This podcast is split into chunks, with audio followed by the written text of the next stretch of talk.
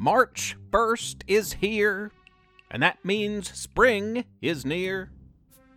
Bring it on!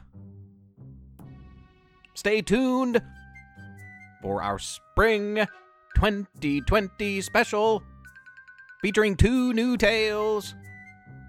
Professor Theo's Mystery Lab.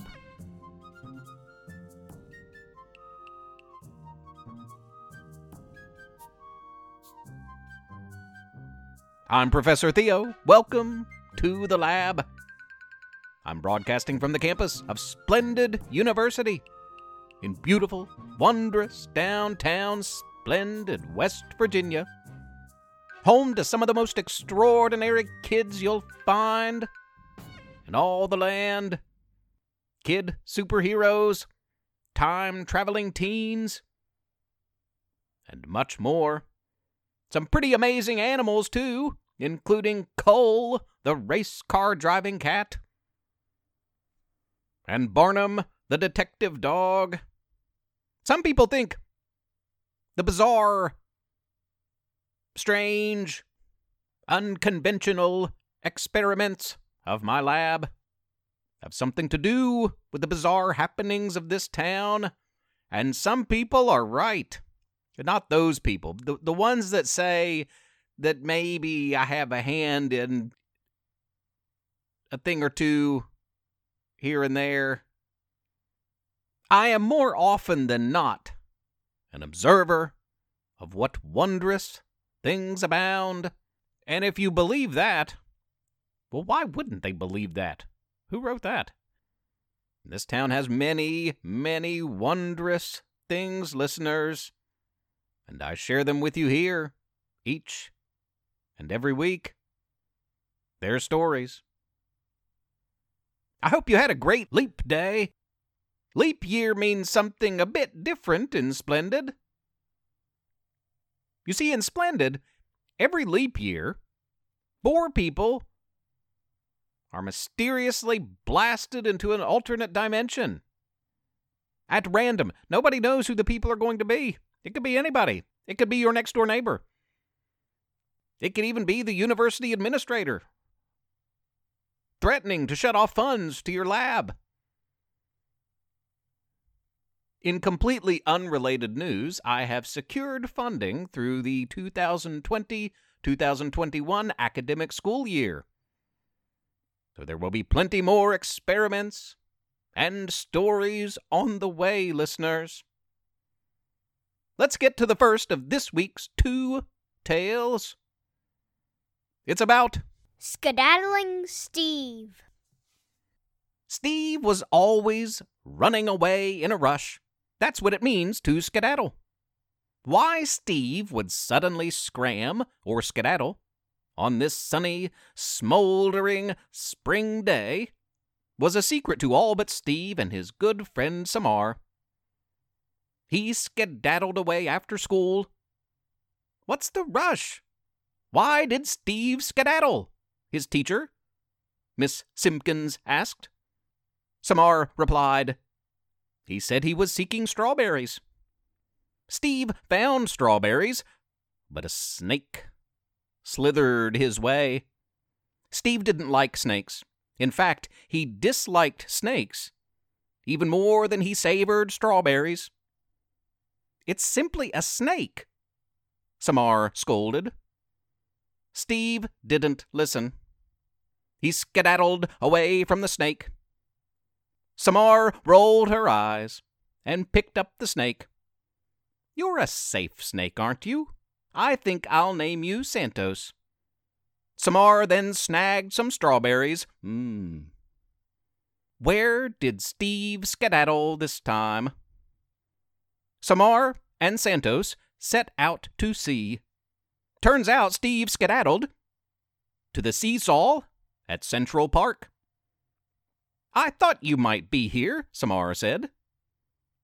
Yes, added Santos. Steve turned, shocked and scared. Don't skedaddle, Steve, Samar demanded. I brought you strawberries and you need two to seesaw. Steve did love strawberries, and the seesaw, and his friend Samar. So he stayed to play, even though the seemingly safe snake, Santos, still scared him. Soon the strawberries were gone, and Steve grew weary of the squeaking seesaw. The sun was setting in the sky, and that meant curfew was close. Gotta go, Samar. Bye. See you soon, Samar replied. Hiss, added Santos.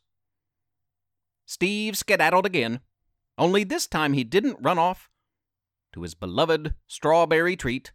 He didn't strive for his favorite seesaw. As the sun set, Steve skedaddled home on Shakespeare Street, where he scampered upstairs and fell fast asleep. I always think of Steve when the weather warms for soon I know I'll be able to see him skedaddling this way and that all over town. March Madness is here. That means something a bit different in Splendid, too. Perhaps best illustrated by a story. About my good friend LeBron not that LeBron, not LeBron, the basketball player. LeBron, the artist. Everyone in Splendid knows. LeBron Maynard. This is his story. Little LeBron Maynard. With a name like LeBron, eight year old LeBron Maynard often fielded questions about basketball superstar LeBron James. LeBron, huh? You play basketball? He heard that a lot. LeBron Maynard admired LeBron James. I do too. But little LeBron, our LeBron here in Splendid, he doesn't play basketball. Little LeBron is an artist. I bet nobody asks LeBron James if he can paint like LeBron Maynard, little LeBron lamented. But what if they did? LeBron Maynard dreamed of the possibilities. What if little LeBron was pitted against the world's greatest athlete in a head to head matchup of figure drawing or self portrait painting instead of a slam dunk contest? What if big LeBron was forced to compete with little LeBron in a one on one sculpture matchup? For the World Sculpting Championship. LeBron Maynard often dreams of headlining Art Center. It's a television show here in Splendid. It's kind of like Sports Center, but it focuses on the arts. Daily highlights from schools and local artists and such. LeBron Maynard often dreamed of being a part of the Art Center TV show, just as LeBron James had so often led off Sports Center. The two have a lot in common. Don't get me wrong, LeBron James once scored 61 points in a masterful basketball game victory, but LeBron Maynard once used 61 rocks to make a beautiful mosaic. LeBron James went to the NBA Finals eight straight years. Every year of LeBron Maynard's life while LeBron Maynard has had his artwork featured in the halls of Splendid Elementary for eight straight weeks. No small feat on either end. LeBron James won a gold medal as an Olympic athlete representing America, while LeBron Maynard's American flag painting won a county wide art contest. Some people are good at basketball, others at art, Many enjoy both, some excel in other endeavors. What's most important is that we find that thing that makes us happy. And we work hard to practice that craft, be it basketball, painting, you name it, to be the best we can be. And what's even more important, and LeBron James does this, when we reach the summit, or the top of our chosen field, we must have the heart to turn right back around and give a helping hand to the next person in line. Merry March Madness, everybody. If you haven't filled out your brackets, do it now. 64 of splendid artists have been pitted against one another in a gigantic month long tournament. I've got my eyes on little LeBron Maynard, a five seed coming out of the South Division, bound to surprise. That's all for this week, listeners.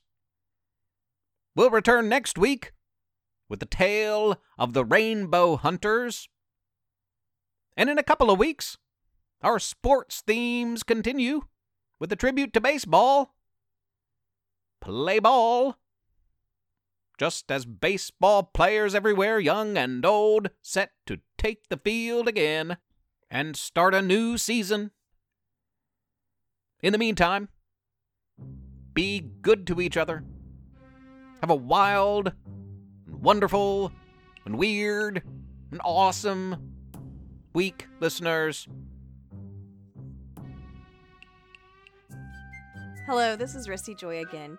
You've been listening to Professor Theo's Mystery Lab, which is written and read by my adorable husband, Jonathan Joy. And Levi Joy. Thank you for rating and reviewing this podcast on iTunes. Please continue to spread the word. Also, consider supporting this project by making a small monthly pledge at ProfessorTheo.com. You can email our family at theprofessortheo at gmail.com or tweet at us at theo underscore mystery. Thanks for listening.